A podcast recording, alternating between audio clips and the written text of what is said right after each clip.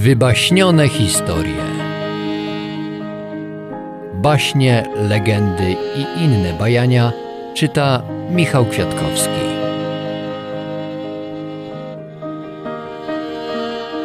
Hans Christian Andersen Królowa Śniegu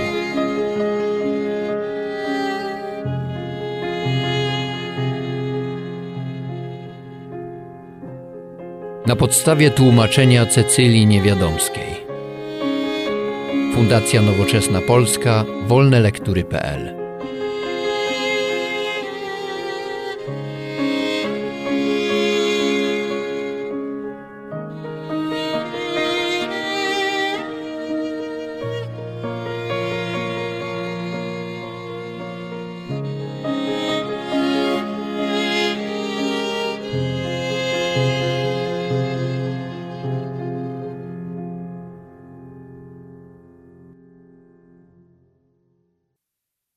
Jeden. Czarodziejskie zwierciadło. Żył sobie niegdyś bardzo złośliwy czarodziej. Całą jego przyjemnością było dokuczać ludziom, czynić źle, ze wszystkiego się wyśmiewać i każdą rzecz przedstawiać z najgorszej strony. Wymyślił wreszcie i zrobił takie sztuczne zwierciadło, iż wszystkie rzeczy piękne i dobre wyglądały w nim szkaradnie, a nawet śmiesznie, ponieważ były wykrzywione, zamazane i niewyraźne. Za to złe rzeczy widać w nim było doskonale. Tym sposobem cały świat w tym zwierciadle był brzydki i zły, a nic na nim nie było pięknego. Czarodziej klaskał w dłonie i śmiał się ze swego figla, a źli jego uczniowie porwali zwierciadło i biegali z nim wszędzie, podstawiając je ludziom z nienacka przed oczy i cieszyli się i śmiali, kiedy przerażony człowiek zasłaniał oczy ręką. A potem nieraz sam nie wiedział, który świat jest prawdziwy. Czy ten, który ogląda na co dzień, czy tamten, który ujrzał w zaklętym zwierciadle. I tacy ludzie byli bardzo nieszczęśliwi a było ich coraz więcej. Cieszył się zły czarodziej, ale to mu nie wystarczyło. Uczniowie jego postanowili zanieść zwierciadło aż do nieba. Niechże i aniołowie spojrzą w nie choć raz jeden. To byłaby uciecha, a może i sam Pan Bóg. I zaczęli lecieć do góry. Bardzo im było trudno, a jeszcze z tak ciężkim zwierciadłem Zaledwie mogli utrzymać je w rękach. O, daleko do nieba. Aż im pot okrył czoła, a ręce drżeć zaczęły. Wtem trach i ciężkie lustro z takiej wysokości brzdęk aż na ziemię. Naturalnie w mgnieniu oka rozprysnęło się na miliony, miliony drobnych szczątków, na nieskończoną ilość czarodziejskiego pyłku, który rozleciał się na wszystkie strony. Ale to właśnie było najgorsze nieszczęście. Zamiast jednego lustra były ich teraz miliony. Rozproszyły się wszędzie, a w każdym najmniejszym kawałeczku, choćby drobnym jak ziarnko piasku, widać było świat cały szkaradny, śmieszny, wykrzywiony. Jeżeli taki proszek wpadł komu do oka, to człowiek ten wszystko już widział zmienione i nie mógł dostrzec koło siebie nic dobrego nic pięknego. Za to najgorsze rzeczy widział jasno i wyraźnie, więc wszystko złem było dla niego. Gorzej jeszcze, jeżeli okruszyna lustra wpadła komu do serca. Nieszczęśliwy tracił uczucie. Serce jego stawało się kawałkiem lodu, nikogo kochać nie mógł. Wszyscy byli dla niego obcy i obojętni. Z większych kawałków porobiono szyby, z innych szkła do okularów, a mnóstwo jeszcze krążyło w powietrzu. Wiatr je roznosił wciąż dalej i dalej.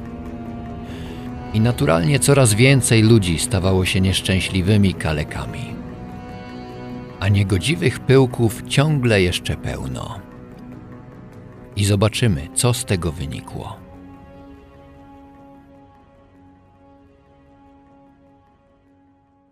Dwa. Sąsiedzi. W pewnym bardzo starym mieście, w bardzo wysokim domu na poddaszu, mieszkało dwoje dzieci, każde u swoich rodziców. Był to Kai i Gerda. W tym mieście było tyle ludzi, że nie mógł każdy dla siebie mieć osobnego domku, a cóż dopiero myśleć o własnym ogródku. Ale że dobrzy ludzie bardzo lubią kwiaty, więc wszyscy hodowali je w doniczkach.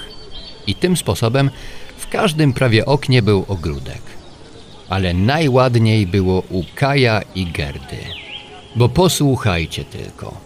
W tym wysokim domu na poddaszu każda rodzina miała własną izdebkę z dużym oknem, przez które w lecie można było wyjść na dach, albo wcale nie schodząc ze schodów, przejść z jednego mieszkania do drugiego. Można tu było bawić się na płaskim dachu. Gdy Gerda wyjrzała oknem, widziała Kaja w izbie naprzeciwko. Kiedy słonko przygrzało, dzieci wybiegały na dach i bawiły się doskonale, albo siadały na małych stołeczkach i rozmawiały o wszystkim, co je zajmowało. Były to bardzo dobre dzieci i kochały się jak brat i siostra. Na wiosnę rodzice Kaja i Gerdy ustawili na brzegu dachu długie skrzynie napełnione ziemią. W nich zasiewali potrzebne warzywa i wiele pięknych kwiatów. Tak więc kawałek dachu przed oknami zamieniał się w śliczny, maleńki ogródek. Im mocniej dogrzewało złote słonko, tym piękniej było w ogródku na dachu. Zielone festony roślin pokrywały drewniane skrzynie i spadały aż na mur domu. Różnobarwne powoje otwierały śliczne kielichy pełne rosy. Różowy groszek ciekawie wyglądał na wszystkie strony. Aksamitne bratki szeroko otwierały wielkie oczy, a drobne stokrotki uśmiechały się wesoło. Oprócz tego w każdej skrzyni rósł wysoki różany krzaczek, niby drzewko. Na wiosnę stroił się w zielone listki, a już w maju okrywał ślicznymi kwiatami, których woń rozpływała się w powietrzu. Gałązki róż ciekawie zaglądały w okna, szeptały cicho drobnymi listkami i kołysały się lekko pod tchnieniem wietrzyka. Ślicznie tu było w lecie. Ale w zimie wszystko znikało. Biały śnieg pokrywał dachy, a zamknięte okna często zamarzały. Wtedy mróz kładł na nie delikatne białe kwiaty, ale nic przez nie widzieć nie było można. A dzieci chciały się widzieć, chciały ciągle wiedzieć o sobie. Więc rozgrzewały pieniądz na piecu i kładły go na szybę. Wtedy wśród białych liści i gałązek tworzył się mały i przezroczysty otwór – w którym zaraz mrugnęło śmiejące się oko Kaja albo Gerdy. Pójdź tu do nas, mówiło oko. Dobrze, dobrze. W lecie tak łatwo było przejść z jednego mieszkania do drugiego, ale w zimie musiały dzieci zbiegać na dół i znów wchodzić na schody tak wysoko. A tam na dole śnieg i wicher. Patrz, patrz, białe pszczoły wyleciały z ula, mówiła stara babka, ukazując wnuczce chwiejące się w powietrzu płatki śniegu. Pszczoły, pszczoły, powtarzała wesoło Gerda. A czy mają swoją królową? Rozumie się, że mają, odpowiedziała babka. Największy ze wszystkich płatków, a zawsze tam leci, gdzie śnieg najgęściej pada jeśli spadnie na ziemię, wzbija się natychmiast znowu ku ciemnym chmurom i nigdy nie spocznie. Czasem przebiega nocą po ulicach miasta i zagląda do okien, a wtedy wyrastają na nich śnieżne kwiaty i brylantowe liście. Tak, tak, widzieliśmy, wołały dzieci zachwycone słowami babki. A czy królowa śniegu mogłaby przyjść tutaj? zapytała Gerda. Ach, niech no tylko przyjdzie, krzyknął Kaj wesoło. Posadziłbym ją zaraz przy piecu i roztopiłaby się. Ha, ha, ha. Babka pogłaskała go lekko po głowie i zaczęła opowiadać co innego. Raz wieczorem Kaj, już na wpół rozebrany, wszedł na stołek i wyjrzał przez okrągły otwór na zamarzniętej szybie. W powietrzu kołysało się mnóstwo płatków śniegu a jeden bardzo duży uczepił się na brzegu skrzynki kwiatowej, zaczął rosnąć prędko, coraz większy, wyższy, aż stał się cudną panią w długiej, białej szacie z cieniutkiego, przezroczystego muślinu, obsypanej milionami śnieżnych gwiazdek. Ciało jej było z przezroczystego lodu, białe i połyskujące. A jednak ona żyła. Patrzyła się na Kaja i uśmiechała się do niego, a oczy jej jaśniały jak brylanty. Na koniec skinęła ręką, jak gdyby wzywała go z sobą. Kaj przeląkł się bardzo, zeskoczył z krzesła i uciekł w głąb izdebki. Ale zdawało mu się, że wielki ptak jakiś przeleciał koło okna. Nazajutrz dzień był jasny, pogodny i mroźny, ale wkrótce nastąpiła odwilż. Wiatr przyniósł wieść radosną, że wiosna już blisko. Słońce dogrzewało mocniej, śniegi zniknęły bez śladu, trawa pozieleniała, pączki zaczęły pękać, przyleciały jaskółki do gniazd przeszłorocznych i znowu dzieci siedziały na dachu w ślicznym, maleńkim, wiszącym ogrodzie. Groszek pachnący spadał w festonach na skrzynie, powoje otwierały śliczne kielichy do słońca, a róże tego roku kwitły bardzo pięknie i drzewka były nimi obsypane. Gerda z Kajem siedzieli pod krzaczkiem i śpiewali razem ulubioną swoją piosenkę. Co ja kocham na tym świecie? Złote słonko, cudne kwiecie, Boże ptaszki śpiewające, jasne rosy w kwiatach drżące, błękit nieba i obłoki, cały piękny świat szeroki, i chatynkę pobielaną, i mateczkę ukochaną, wszystko kocham serca biciem, a przestanę chyba z życiem. Razu jednego dzieci siedziały w ogródku i oglądały bardzo ładną książkę z obrazkami, w której były malowane ptaki i zwierzęta. Na wieżowym zegarze zaczęła bić piąta. Aj! zawołał Kaj nagle. Coś mnie ukłuło w serce. Coś mi do oka wpadło.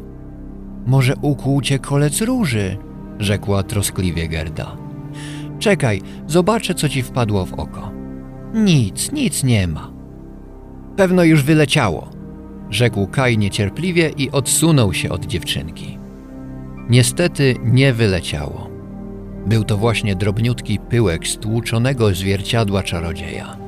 Utkwił mu w oku i zmienił świat cały, nie pozwalając widzieć na nim nic pięknego, nic dobrego.